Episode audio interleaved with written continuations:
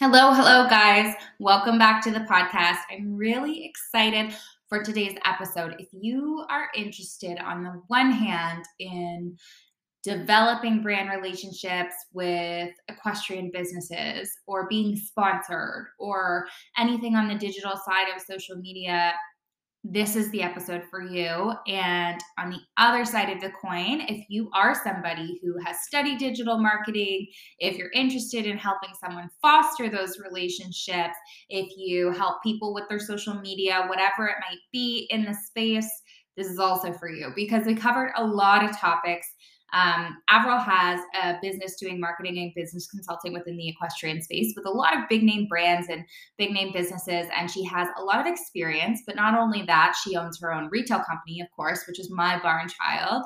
Um, and she had a great story about how that happened and what the brand has morphed into today and her experience, you know, being in the digital space.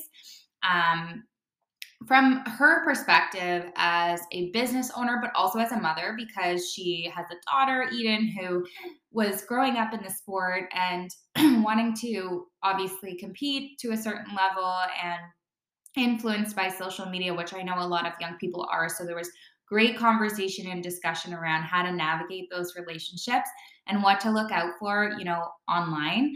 Um, it is a big, prevalent, and I don't want to say issue. I think the better word is maybe challenge when it comes to parenting at this time, not only in the equestrian industry, but just in general, because of how much influence social media has on young people's lives. So that was a really interesting conversation. And she shared a lot of her professional advice, you know, when it comes to the marketing side of things. If anybody's interested in pursuing a freelance business or a digital marketing business in the equestrian space, lots of good advice around research and what to start with. Um, and then she also, you know, shared a lot of her own personal experience dealing with comparison or dealing with um, navigating even the pandemic with the business. Um, so there was a bunch of different areas that we touched on. And it was a great episode for anyone who's kind of interested from both sides. If you are looking to pitch yourself to brands and develop those relationships versus if you're actually looking to support riders and professionals, um, businesses in the space that may not be as adept at digital marketing or marketing themselves online it's a great conversation. So if you enjoyed, make sure you reach out to Averill and tell her what you liked, what you didn't like. And if you have any questions for her, she'd be really happy to answer those. I hope that you guys enjoy this episode and I will let you get into it.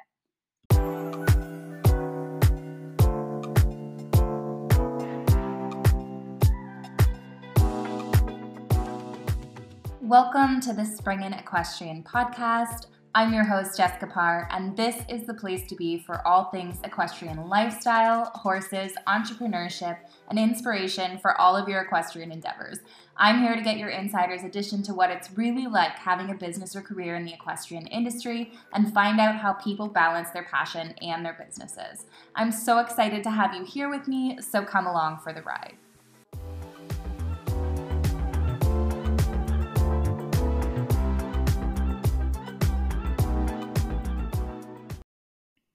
I'd like to thank today's episode sponsor, Haute Equestrian. Haute Equestrian is your modern source for equestrian jobs. They empower equestrian businesses and enthusiasts through accessible and high quality services and products. On their website, you can scroll their featured job postings and candidates looking for work, as well as advertise positions that you're hiring for or shopping to fill. They offer recruitment services, business management, and sustainably sourced products in their Essentials Boutique. The best part of all of this, it's available on a mobile app. Check them out at www.hauteeq.com. Well, I've had horses my whole life. Most of the women on my mother's side of the family have had horses in some capacity or another. So I came to it that way. Although it's the nature versus nurture, you kind of never really know whether or not you'll fall in love with horses without your mom nudging you. Um, so yeah, I've had horses pretty much my whole life with short stints where I didn't in university or when my daughter was very young. But um, yeah, I horse showed as a as a teenager and a kid in British Columbia. I grew up in Vancouver. and then just kind of kept riding in one capacity or another as a young adult and then got back more into it when my daughter started riding when she was about six so then it just kind of took off from there in different directions and now we're fully steeped in the equestrian lifestyle in every way possible yeah so what took you from vancouver to here school. So I went to college in California for a few years. Originally, my family is from there. And then to, so I got my associate's degree in just general arts in California and then moved to Ontario to finish my bachelor's degree at the University of Guelph. Um, Guelph was interesting to me because of the vet college and you know, because it is an equestrian community. But then I studied philosophy and politics, which made absolutely no sense, but um, still had horses while I was in university. So that's always been present, even when I was focusing on my education. Amazing. Very cool. And so you are the owner and founder of My Barn Child, which is a retail brand for, for pony people of all ages. What made you start this brand and what were your initial goals? Well, my daughter started when she, riding when she was quite young, and at the time I was working um, in the service industry and customer service. I had a lot of background in retail, and when my daughter started riding, she would be at horse shows, and the typical horse show kid in between classes would have a $20 bill from her dad or from me and would go to the mobile tack shop and wasn't finding very much. She you know there were magnets and greeting cards and treats but other than that like there at the time there were not a lot of brands that were really paying attention to kids as customers and kids who wanted to shop and wear sparkly things that didn't cost $100 and so the focus really became that kid with the $20 bill you know, and so I was very lucky to be friends with Christy Lake, who owned uh, Doppler Gray at the time and now owns Dreamers and Schemers Socks. And um, so she helped me to launch my brand through her tack shop, and it kind of took off from there. And then, uh, yeah, so it, it's been a really, really fun journey at the time.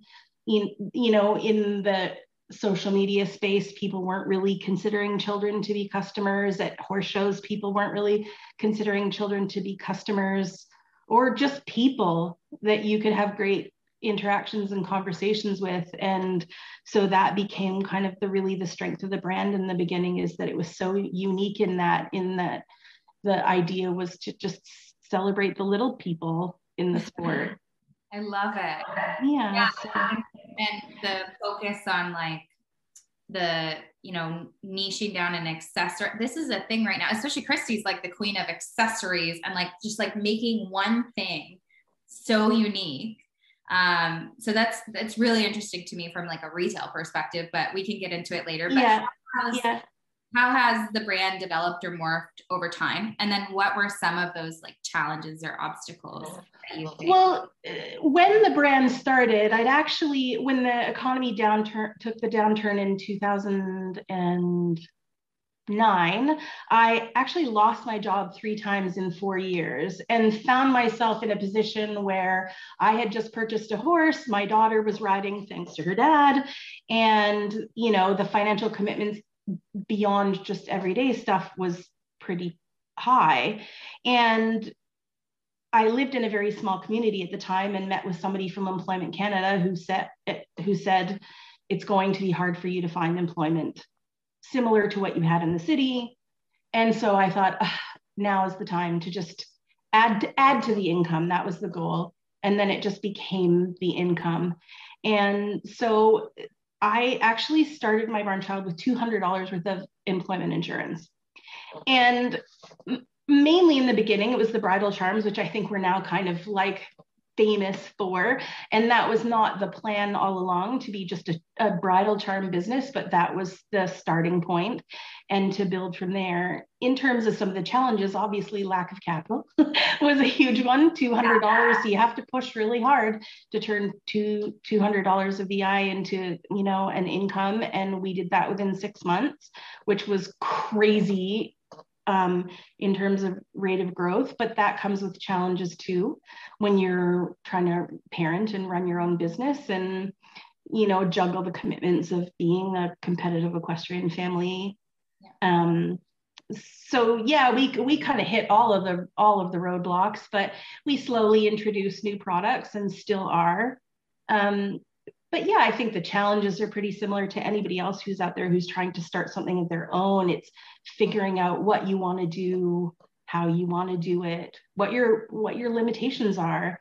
You know, I think that's probably the biggest one for a lot of small businesses is realizing and addressing where the roadblocks are.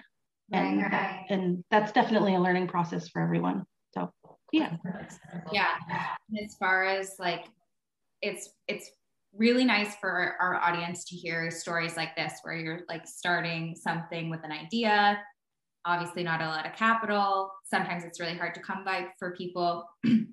As far as like is as far as obstacles was scaling one of them because it, obviously you need to create things and you need inventory. If something takes off you need to be able to keep up with demand. Was was that something? Or just maybe an example of one of those things that you kind of ran into at the time? Oh, absolutely. For sure, scale was probably, you know, maintaining inventory is the biggest one when you're new to it and you don't quite know the retail industry. I didn't know equestrian retail from any perspective other than as a customer. So I had no idea what the demand demand would be. So there were times when I couldn't make money because I didn't have anything to sell. And then there were times that I was I, I, was eager and then was sitting on a lot of product that wasn't going anywhere and had to really learn how to you know mesh the supply and the demand um, and also to making sure that we were maintaining the brand image that we really wanted to and not become so desperate that we were departing from what who and what we really wanted to be which i think a lot of brands can do. They they start really reaching to keep the business going and because of that they're not really staying true to their core beliefs. So that was one real thing that we really tried to focus on um, yeah. as a brand yeah. And it's actually like a challenge to stay authentic in that space, especially if you're coming from a place where, like, at the end of the day, you need to make money. And I think that comes with everything in the horse world. Like, you, there's this balance that everyone really struggles with staying authentic and also like financing your life. So I love that you brought that up.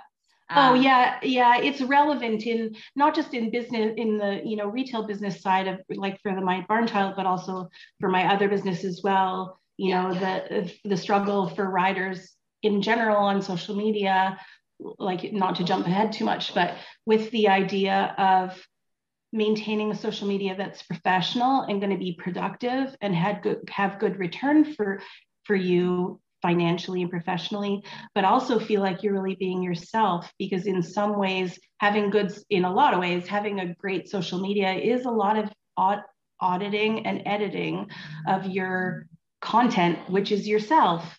So when you're on you're your own brand it's de- for sure an issue of you know the authenticity versus productivity balance. Yeah that's such a good point. Like that's something i struggle with myself so much. It's like okay, on one hand, you have an, a certain kind of level of professionalism you want to maintain, and then you're, you know, also wanting to be a person and show your own personality. And that is like a huge pain point for myself, but yeah. I digress. Yeah. um, yeah. And I think a lot of people listening might struggle with that too. You know, like it's hard. Yeah. You want to be personable, you want to be building real relationships and authentic and then you still want to like have a certain um, the word isn't image but just like the way that you're you're resonating with your clients has to be at a certain level of professionalism. So yeah, that was particularly relevant related to my barn child and the brand image online for my barn child because it was a kid centric brand. To be sure, we definitely have a lot of adult customers. It's amazing to me how uh, you know people with 18 hand horses still have ponies in their minds, but it's true. And um, so, uh, but because we were really speaking to pony kids in person at pop-ups and then also on social media that we are very conscious of um, being authentic but also not being bratty you yeah. know because we all have those thoughts or those moments and i think where it became really relevant was, you know, for example, my daughter Eden was, you know, 13 or 14 at a horse show and she would have a hard day and she would cry or be in a bad mood. Different from other kids, it was on her radar to be thoughtful about what people saw of her publicly, that she was entitled to have feelings of disappointment or having a hard day, but that when somebody sees you crying, they don't know why and mm-hmm. they'll read into that. So it's definitely an interesting journey journey for sure, balancing all of those things for for brand owners or professionals. You know, yeah. you, you want you don't want people to say that your social media is not genuine, but you also don't want to be controversial, particularly when you work a lot with children or speak yeah. a lot to children.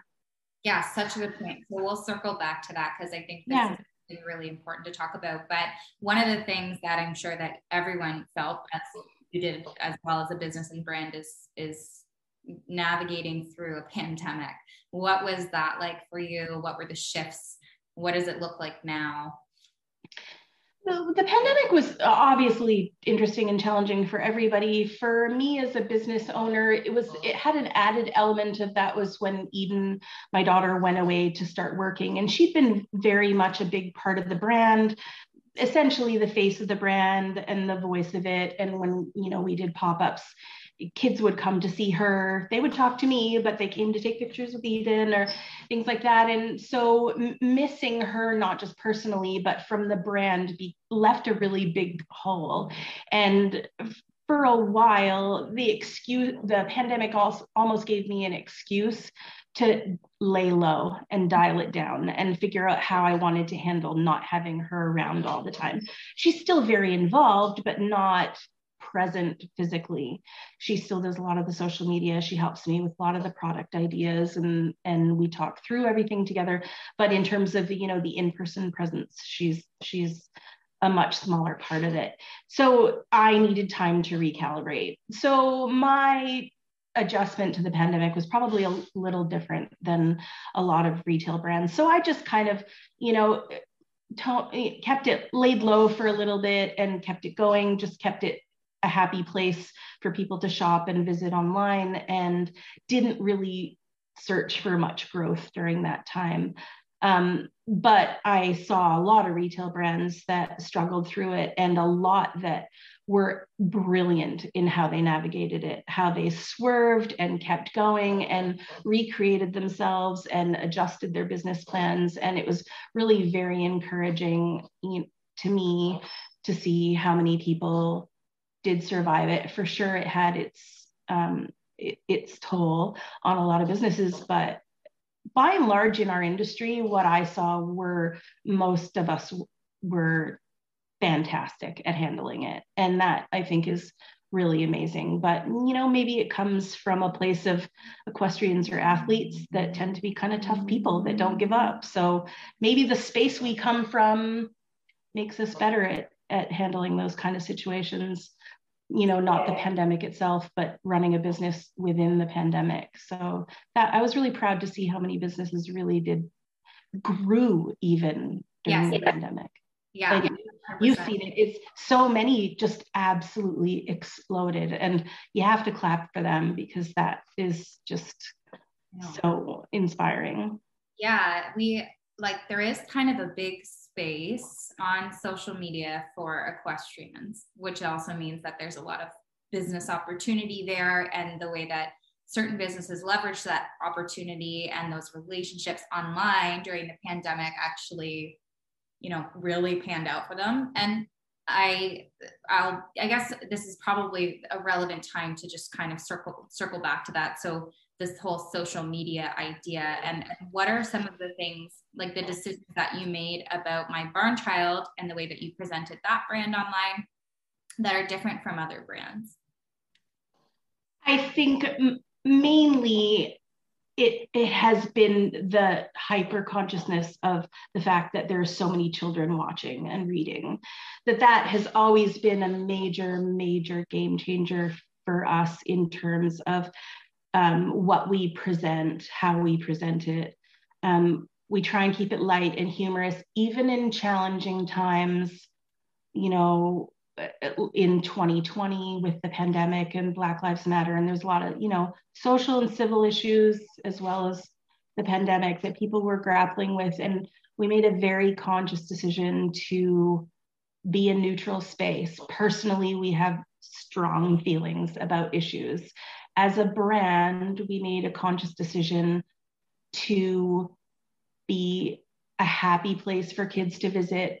In 2020, we did say if you are kept it general, if you are confused about what's going on, find an adult you can talk to and talk to them and don't stop talking until you feel better. Yeah. Because it's a big responsibility when you're guiding kids through hard times. And a lot of them, we don't really know children. And I would prefer they speak to adults who know them and can monitor them after the conversation and understand where they're coming from before the conversation. So I would say that was probably a big difference in how we've handled our social media is just always remembering, you know, who's watching. I think that's true of every brand. Every brand has kids following them. For us, it was a it's a lot of children. So that's always been a major, major factor. Yeah. And do you have any advice for parents navigating having children on social media and obviously I've experienced having a child in the equestrian industry specifically? There's a lot of things that come with that and social media in general. Um, and I'm sure you could probably speak on that, some tips or just some experience. Yeah. Uh, so, uh, speaking as a parent and somebody who works professionally in social media, um, I, I, also do, you know, the business consulting and the marketing consulting within the equestrian space. So I deal with a, a number of different aspects of social media, not just as a mom, mm-hmm. but as a parent or as parents, when our kids get to that age that they start asking for Instagram, we think, okay, we're going to set them up with a username that's not their real name. Every you know privacy setting possible and you have to give me your passwords and then after that, a lot of parents kind of just let their kids coast.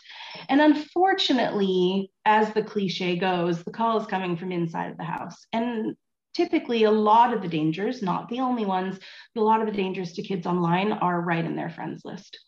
And it's people that they're following that they are trying to aspire to be like that are creating self esteem issues or mental health issues, or they're being bullied and I hate to break it to a lot of parents, their or their kids are participating in bullying in one way or, or another.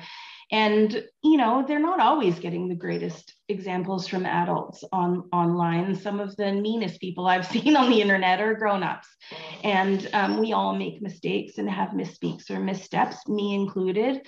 But um, I think that there really needs to be a higher level of vigilance with parents in terms of what their kids not just what their kids post but what their kids follow. I think a lot of kids a lot of parents follow their kids but they don't pay attention to who their kids are seeing and what they're ingesting is such a big part of their experience. It's a larger part of their experience than what they're actually posting.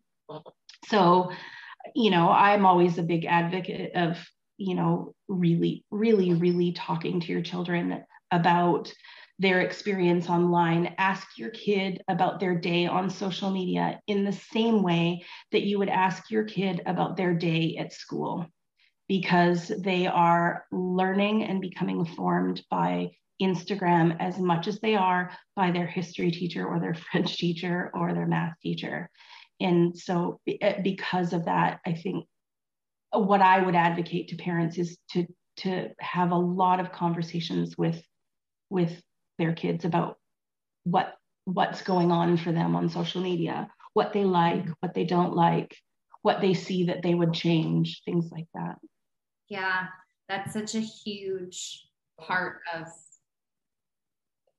children's lives right now and it's becoming more and more prevalent and you know i've had students with me for like over a decade that have grown up, you know, and I only see them for portions of time during the week as they're changing, developing, and learning. And it's very easy for me to see how influenced they are by what they're consuming online, the conversations they're having on their phone. And um, and it's scary. Like as someone who isn't even a parent myself, I like my heart is so in knots just talking about you know the way that this social media and and being in an online space especially the last two years like that's how we've all interacted. And unfortunately unfortunately like it's built connections but it's also just built life around being online. And it, it deeply impacts every single kid. Um, and i think it's a struggle because as a parent i would assume myself too that you don't want your child to be left out of certain things or feel like they're alienated because you're limiting their access to certain things. And at the same time there's a very clear lack of control or just communication around those conversations that they're having online or what they're seeing or absorbing or you know like and they're not emotionally intelligent enough at certain times to understand how they're being affected. So yeah. I, I don't know. We could do a whole podcast episode on it oh oh for sure. And, uh, but the coach relationship is actually really interesting although there's not a direct parallel with social media. Most parents see how their children react to their coaches and they only see their coach a few few hours a week but they adore their coaches. They look at them as another parental figure. They start to dress like them. Your barn colors become their favorite colors. Your your jumper becomes the best jumper in the whole world. They idolize it and they have more pictures in their phone of your horse than you do. But if you as a coach are having that level of impact in just a few hours, then think about the other 20 hours your kid has spent looking at other people online, and they're probably forming, forming not the same but similar bonds to other riders, other teenagers, and things, and, and even brands and businesses online that kids look to to become a part of something.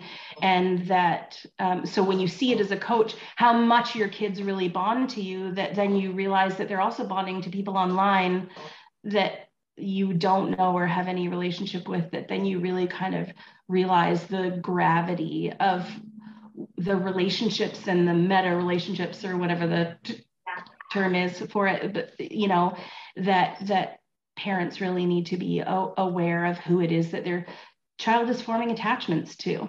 Yeah. You know, because they are uh, attachments. Yeah. And therein lies my own challenge with curating content versus trying to be more authentic because as you know like that's such a challenge for me because of course there's there's those issues in attachment. You also want to be realistic um, and you don't want people idolizing and i know that this happens a lot. It happens with my own students. They, they're looking at what so and so is doing what so and so is showing what they're affording what they're showing off and it's a highlight reel it's very right? It's very hard to navigate that because it's hard for for younger people to understand that that's exactly what it is. And then as a person who is on social media that's of course you know you, are curating it a little bit. It's not entirely real life. So everybody's kind of contributing in their own way but it's an interesting balance. Yeah for sure. Um, and speaking of like all of that stuff you have a business doing marketing and business consulting in the equestrian space um, brand management social media management all of that. So you're very well versed. How did that come about? What does it look like? And what services do you offer? That was an interesting process, actually. So when we started My Barn Child, um, there were there was a lot more going on in mainstream retail and social media in terms of influencers, but in the equestrian realm, there were only a few brands that really had influencers. And um, speaking of you know Christy Lake, she she definitely was somebody who spearheaded that in the sport. And then I had a group of uh, uh, brand ambassadors, which is what they're still called, but the, it was kind of what they were at the time. And um, Horse Network, which was Horse Collaborative at the time, did an article on brands that they thought were really doing influencer marketing the right way. And they included my barn child in that. And so because of that, I got a little bit of recognition from, you know, other professionals within the industry and what um, was offered some opportunities, including um, being the digital director of a very large equestrian man, uh, magazine for a couple of years.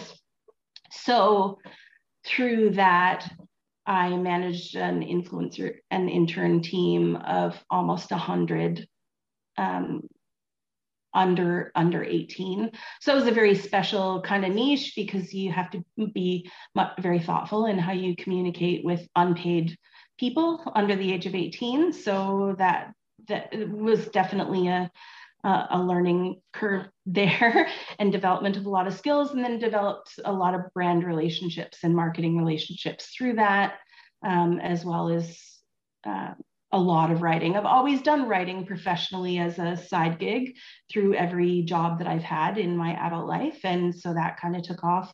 And then from there, decided to go out on my own. And now I just do private clients.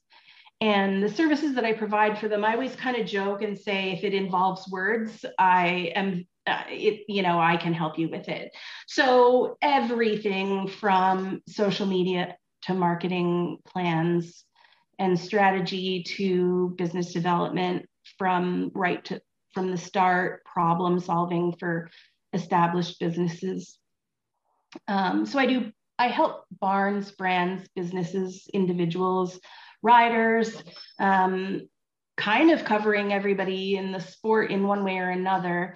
I've worked with some very big apparel brands, including um, some really big clothing brands, helmet brands, things like that.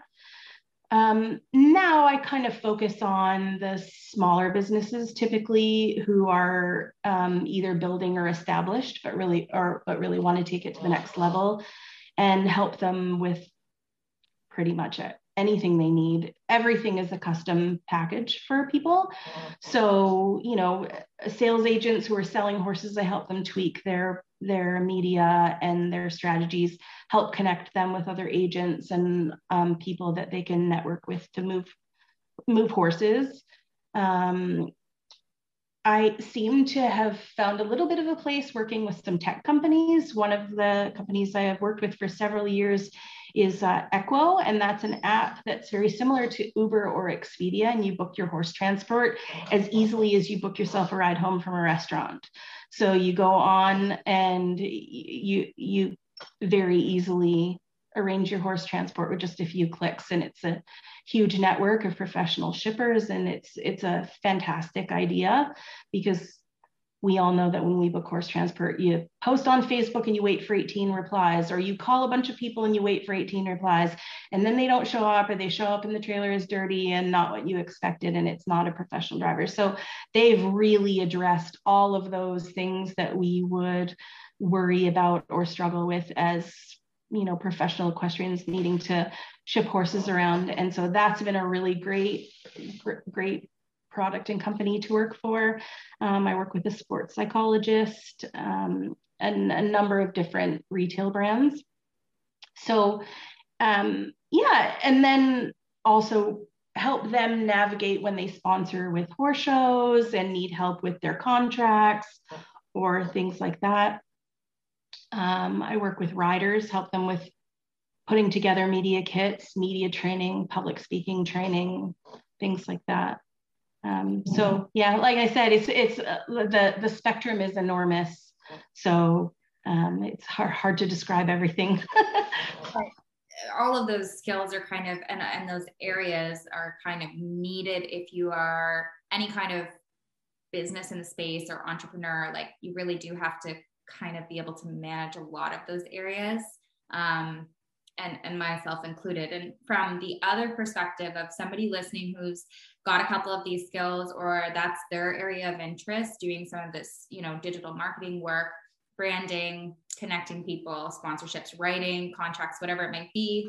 What are some of the skills that people need to pursue a career in the industry? I would say, let's like in the equestrian industry in digital marketing or branding, you know, managing people that need that because this is something that's becoming more more needed i think. Like the, there's more online presence of people. They're starting to recognize you know influencers are really helpful for certain brands. Um, and those relationships are happening not just just strictly for professional riders anymore. So do you have any thoughts on, you know, or advice for people listening who are interested in pursuing something like that? Yeah, for sure. Obviously, I didn't go to school for equestrian marketing, but you know, I definitely l- learned on my feet, as many entrepreneurs do. Um, and so, a lot of young equestrians are graduating from college with a marketing degree, or and are hanging their shingles as a business, which is excellent the start for them will be a little bit slow because if they don't have connections. So that would be the number one thing that I would say is work on from the very start, regardless of whether you want to go into marketing or whether you want to be a professional rider or influencer or a, a, a trainer, is build build those connections and they don't always need to be business transactions. Just start conversations with people and get to know them. Say hi to people at horse shows, you know, just so they know your face and they know your name so that later, in whatever capacity you just decide to launch a business, whether it's retail or marketing, they know who you are. People always want to support their friends, always. So the best network you'll ever have for any business you start is your are your friends. The other thing I would say about specifically about young people wanting to start in the marketing space is um, it's easy for people to learn nowadays to make a pretty Instagram. Um, it's it's the the the face of the skill set, but it, it the skill set should run much deeper than that. And the best way that I help businesses that I work with is that I understand the experience of being an entrepreneur. And I understand the experience of being a small business owner, not just the positive, but also the struggles, and can help them through a lot of different aspects of their business from product development to to you know marketing to staffing customer service training things like that. So it's it, what I would say is, is it's not enough to just know how to make a beautiful looking Instagram. You have to understand your clients and that mm-hmm. it's that understanding that helps you make not just a beautiful post, but a really effective post. So we can all find something and edit it and make it look great so that it gets clicks. But will those clicks translate? Where those clicks will translate into sales is when you, as a marketer, understand what the business owner needs from the to move clients through yeah. to to purchase. Yeah. And so that's really a part of the process that I think that a lot of young people should really focus on. And sometimes I know nobody likes to hear this. Sometimes that means interning and not getting paid. Yeah. And that shadowing a business owner, spending time with a retail owner, call a distributor, offer offer to come in and help them with certain things you know for a week that putting in that time although it may not be paid will pay off in how it accelerates you, your own business development because you're creating relationships and you're learning the back side of the businesses not just the forward facing side which is the social media you yeah. need to you need to understand everything that goes on behind the curtain and that's what probably my biggest suggestion to any young professional in equestrian marketing or otherwise. But equestrian entrepreneurs tend to be very, very good about being inviting to new people. So if you know a retail owner that's very successful and you would like to offer your time interning with them to learn a little bit more about how a business runs, they're very generous. And I know that the people who have done what I do um, are also very generous with giving advice and help to young people um, who are willing to, to listen and hear and spend time. So you, you know, not use people, but view people as a resource. But, um, you know, if you want somebody to spend hours teaching you, then, you know, give them a little bit of your own time too, right? Yeah. Yeah. Exchange of value to try and yeah. learn not every transaction is about a dollar, right? Sometimes yes. they, sometimes it's about knowledge or you know, Rolodex is such an old word. I'm really aging myself with that one, but you know, but but you know the more friends you have i always say when you're a business it's like being a kid on the playground that you always kind of need bigger kids on the playground to watch out for you and to help you out and you know catch you at the bottom of the slide and help you climb the stairs and things like that but that then you know to pay it forward later and become the big kid on the playground where you find people to mentor and you know then it creates a really great community of of people who support each other. The more the, the, the more we all know the more we all know the more we all make right? So yeah. yeah, yeah. everybody can everybody can be successful and um, there's no lack of money in the sport. We always say that right? You know so you know there, there's room for everybody and to help everybody and but um, yeah. Yeah for sure. And that's helpful. I mean there's lots of people who want to be involved in the space but not necessarily in the traditional areas of work. And um, there's also lots of riders that listen to this podcast that are professional or they're on their way to that.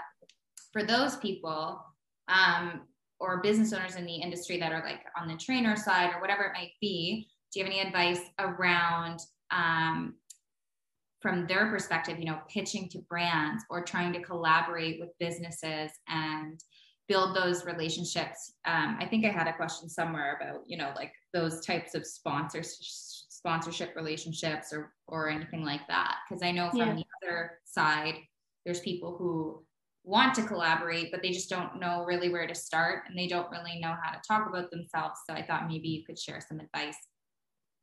Yeah, for sure. So, uh, one is, you know, depending on what somebody's financial abilities are, they can always find somebody to act as their agent or advocate on their behalf when it comes to, to sponsors. You know, people like me, that's part of the job. Um, when I work with with riders, is help them to negotiate different relationships. But if they're doing it on their own, I would say two things. One, really spend some time researching what brands you would like to be affiliated with. Have have your top tier wish list, and uh, take the time to get to know the brand and make sure that it fits for you. If you know people who were sponsored by them, you know, see talk to them and see what their relationships are like. Always keep your eyes open, but research brands. Don't just send out mass emails because a lot of these brands know each other and they talk. And if a rider is sending out, you know, I would like to be sponsored by you to 10 apparel companies on the same day, probably eight of those companies are going to know that you sent it to 10 yeah mm-hmm. like they're going to say oh did you get an email from so and so so I, would say really really research and be selective. It doesn't mean you're going to be able to form a relationship with everybody you approach but approach your favorites first.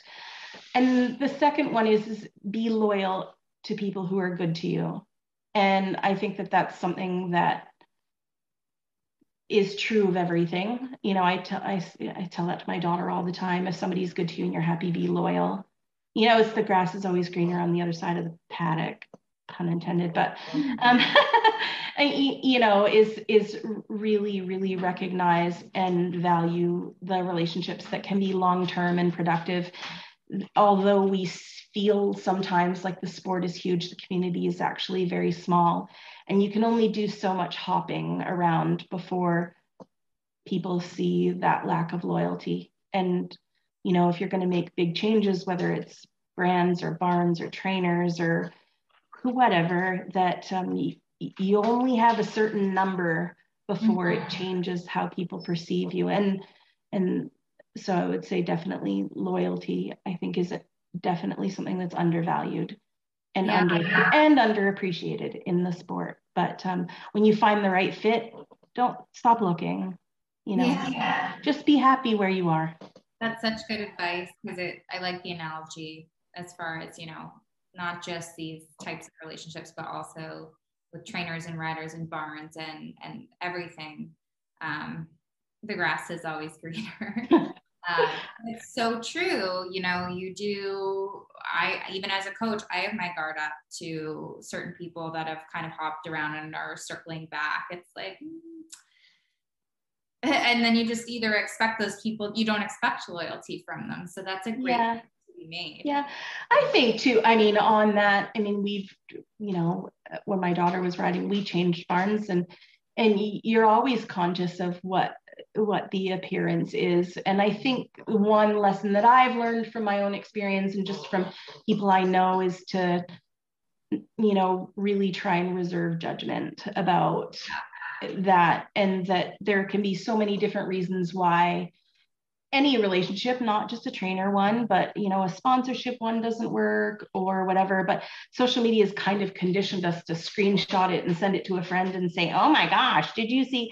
You know and and we have that immediate reaction to think we know why someone did something. And really at the end of the day you don't you don't, you know in the same way you don't know why somebody reacts a certain way. You know we always say that you don't you know you don't know what's going on behind the scenes with people. And i think that's true of any change that people make but you know brands that suddenly shift and everybody speculates that they're going out of business or the owner has a personal problem you know what i mean? Like we have to stop that right? And really just um, you know take people for what they they bring to us. But i think that conversely what we bring to people has to be legit. Yeah. You know no, uh, I, am not a perfect person. I've made my oh. mistakes, and we all and we all have. I think I'm probably at the point in my life now where I, you know, reflect on things that I would do differently, and I take, you know, as a business person or as a parent or as a human, not even related to horses, and we kind of say, okay, how are we going to take that forward? I think we've all mm-hmm. become a lot more introspective, especially in the past couple of years. But yeah, be thoughtful about your relationships. I think is really, really important. Value the people that value you yeah, yeah, for sure. So, for anyone who has an idea in mind or a product, where do you suggest that they start? Where is the first step? Research. I, am a really big. I'm really big on on re- research. I've said it a few times, but um, when you are bringing a new product or service or idea into any market, you have to be doing, you know, one of two things. You have to either be filling a space where a product doesn't exist already, or you have to be bringing a new and unique spin to something that does exist already. If your business plan is simply to undercut pricing on something that already exists, you're probably not going to last that long because people see everything, you know? And so eh, sit down, decide what your values are going to be as a business and as a person, do your research and and execute after you have a plan. Um, Christy and I talk about it all the time about how one of the things we wish we'd each done at the beginning of our businesses is laid out, you know, clear goals, and that that's always a moving target, but um, it's it's definitely something that you know it's a do as I say, not as I did. So mm-hmm. sit sit down and really research and plan and crunch the numbers for sure. Yeah. The yeah. numbers don't, they just don't lie. and that's a hard thing for people who are passionate, myself included, is that it, you can you can sometimes be a little resistant with the numbers because you're so passionate about an idea. And one of the lessons that I've learned is is unfortunately you just have to be very honest with yourself about what the numbers are telling you versus what like your logic and your passion is telling you. Um, and I think that lots of people in the space in general, they deal with that. You know, they have a lot of resistance around it um, because you can be so like invested in an idea. And that's why having a plan first is really helpful instead of retroactively, retroactively kind of like looking at things and being like, well, maybe I'll just close my eyes and keep going. Yeah. I so, think a lot of young writers tran- transitioning from junior writers whose bills are paid by their parents to you know adult amateur riders who are trying to you know have their own apartment and a horse and a horse show that numbers crunch reality is really a, a big one because you know we all want to live the dream but the dream you know even if you don't horse show owning a horse is not free. And so that you know you, you have to crunch the numbers. Yeah. You know? Mm-hmm. and that led well into I think, I mean, I don't know if you have anything else to add because my, my next question was kind of what do you feel are the major mindset shifts behind a successful entrepreneur and how do equestrians avoid getting stuck in positions that involve their passions, which are horses, but don't support their lives financially, which is kind of what we're just touching on now. But you know, I had a conversation with my daughter. Gosh, she was probably 14, so it's probably six years ago. And I, I said to her, really sit down and think about because she was in that you know we can't afford a pony that's expensive enough to or priced well enough or the cal- right caliber to get her to the top three at the royal yeah. or get her to pony finals and i said to her at some point in your life you're going to have to sit down and decide what will make you happy and eh, you know that we have things beyond that that are wonderful dreams to have but where would you be happy? You know if you landed in this spot would you be satisfied?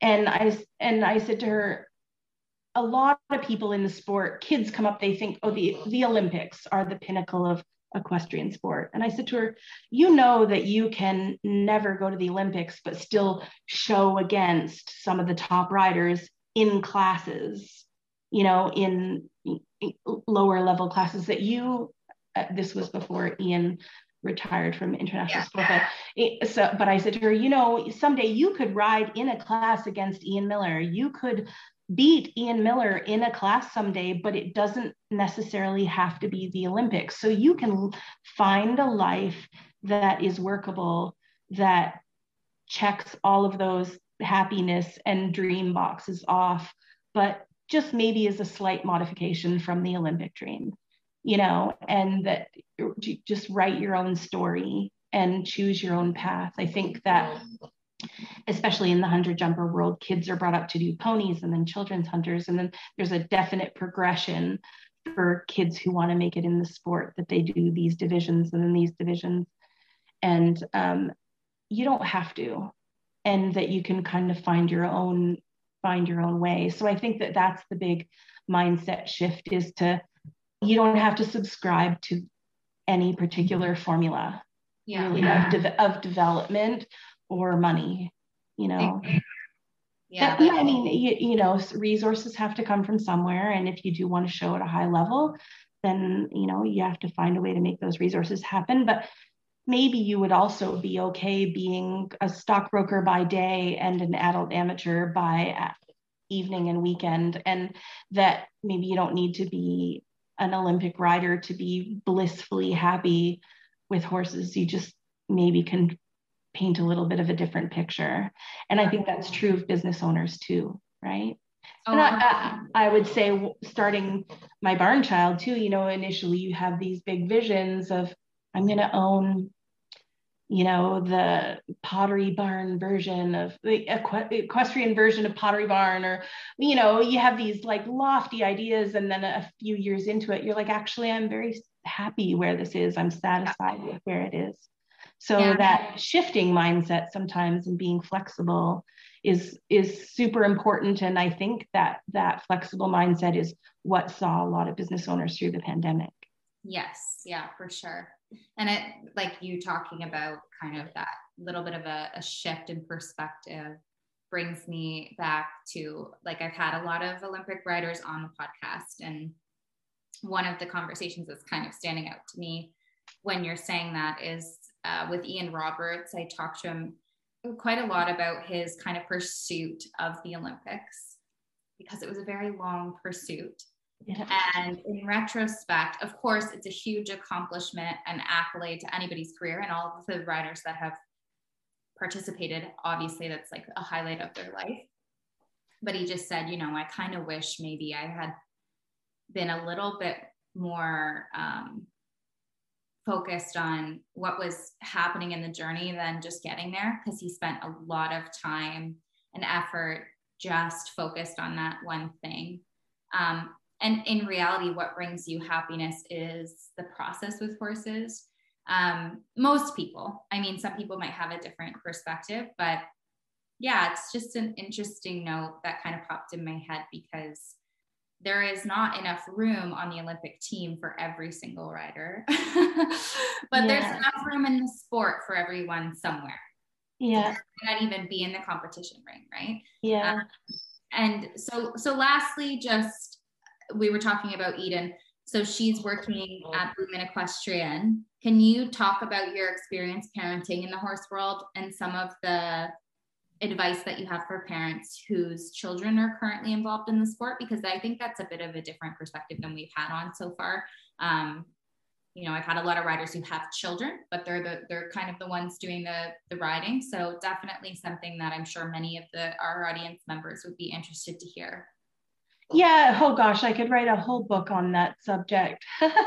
um, I think my perspective is a little bit different because I have had horses in some capacity my whole life. So when I walk into a barn, I do know what I'm looking at, whereas a lot of parents who are new to the sport, they don't know. But I think that that's the key is even as a parent who's had horses when it comes to a discipline that you've never shown in or a circuit that you've never shown on that you don't know what you don't know. And so the the trainer relationship is very very important. And it but it's very complicated matchmaking because you're matchmaking between the trainer the child the animal or animals and the parent. Like you you are included in that. And it is complicated relationship even between any coach and a parent because you're paying somebody to be the boss of your child. And sometimes, in some ways, you're also paying for the trainer to be the boss of you in terms of what pony you should buy and what saddle you should buy and what divisions your child should be in. But that you're also a customer, you know, who's, you know, paying the bills every month. So that can be complicated mm-hmm. because you, um, are a customer, but you're also a student in some way of the trainer as well. It's not just your kid that's learning from the trainer, it's you too. And what I have learned over the years from experiences, good and bad, um, is that, or let's say good and could have been and could have been better, but um, is is communicate is communicating but i mean that's true of any relationship in your life. But you know as a parent it's your job to advocate for your child in their relationship with the horse in their relationship with the sport as a competitive athlete um, in their relationship with the trainer but also as somebody who's you know spending a lot on a sport. And um, sometimes it it helps to get some guidance on how to navigate that um, I mentioned earlier that I work with a sports psychologist, um, Darby Vanomi, and um, I think you're going to have her on the podcast actually soon. But um, so she she works with parents on how to kind of handle that high performance environment and the relationships because it is so multifaceted. And I, I wish in hindsight that I had had somebody outside the relationships to give me perspective and guidance on how to handle that for my child's enjoyment, for my enjoyment, and and for a better relationship for everybody, you know, with the trainer and the horses and stuff like that. So, um, yeah, I would definitely say you seek out resources, seek out help. Sometimes talking to other parents is helpful. Sometimes it's not, right? So um, it, it's hard anytime you put your child in a competitive environment, there's naturally going to be challenges, you know, and anytime you're trying to raise a child who's high performance and puts a lot of pressure on themselves, there are challenges. So I would definitely say don't rely on yourself, just like with anything else. If you are having trouble navigating a situation, find a professional to help you. You found a professional to help your child navigate riding and maybe find a professional to help you navigate your child navigating riding. so I think it's, it's yeah, it's a, definitely a fine balance. Those relationships are really hard to make sure there's synergy all around the board. You know, it's not, you know, it doesn't stop somewhere. There's boundaries, there's communication. It's like all relationships. So definitely something that I'm sure money anybody who's listening who's you know kids are in this sport um, just basically trusting your intuition and being able to have open conversation is definitely one of the things that i would say um, an unbiased opinion as you mentioned i think is a huge yeah we we get guidance with a lot of different relationships in our our lives. So it makes sense that we yeah. would maybe maybe look for some guidance from that. But like I said, maybe other parents aren't always the best place to go. Um, but that an outside perspective and and definitely other trainers that are not your trainer are not a good place to go. you know, so yeah, yeah it, it it definitely is probably one of the trickier aspects of parenting that I experienced was finding our way through that. Yeah. You know, how to raise a child that was achieving as many of her goals as possible in as healthy a way as possible. Mm-hmm. Um, so for, for sure, I can sympathize with parents who are going through that. Yeah. You, you, walk into a barn and it's, oh, we're a big happy family. And it's not until 10 years later that you realize that maybe that's a red flag. but, um, it, you know, it, you don't, you don't, like I said, it just comes back to you don't really know what you don't don't know and sometimes you just need help with how to how to see the things that you don't. Yeah. Don't necessarily yeah. No that's great advice. I um i think we skipped a couple of things but honestly we touched on a lot of really important points that um some of them that we haven't even touched on just yet in the podcast. So i really appreciate yeah. you time to record this with me and and talk about your own personal experience because i'm sure there's lots of people and parents and uh, that will resonate. And even coaches kind of just or professionals navigating the industry. Um, and i will let everyone know who's listening you know if they want to reach out to you with any questions um, and give them those resources. But yeah it was great. Thank you so well, much. Thank, yeah thank you for having me on and i'm glad we had too much to talk about Okay, there you have it, guys. That is everything for today's interview. Make sure you go follow my barn child and reach out to Averill. I hope you guys loved it. Um, it was very interesting. I think a lot of these topics are definitely prevalent in the industry right now. Uh, so, want to bring more of that to light in conversation for sure. I will be back next week um, with another very interesting and different podcast interview for you guys. If you have any suggestions, you can always reach out to me at springequestrian at gmail.com. And I will see you guys next week.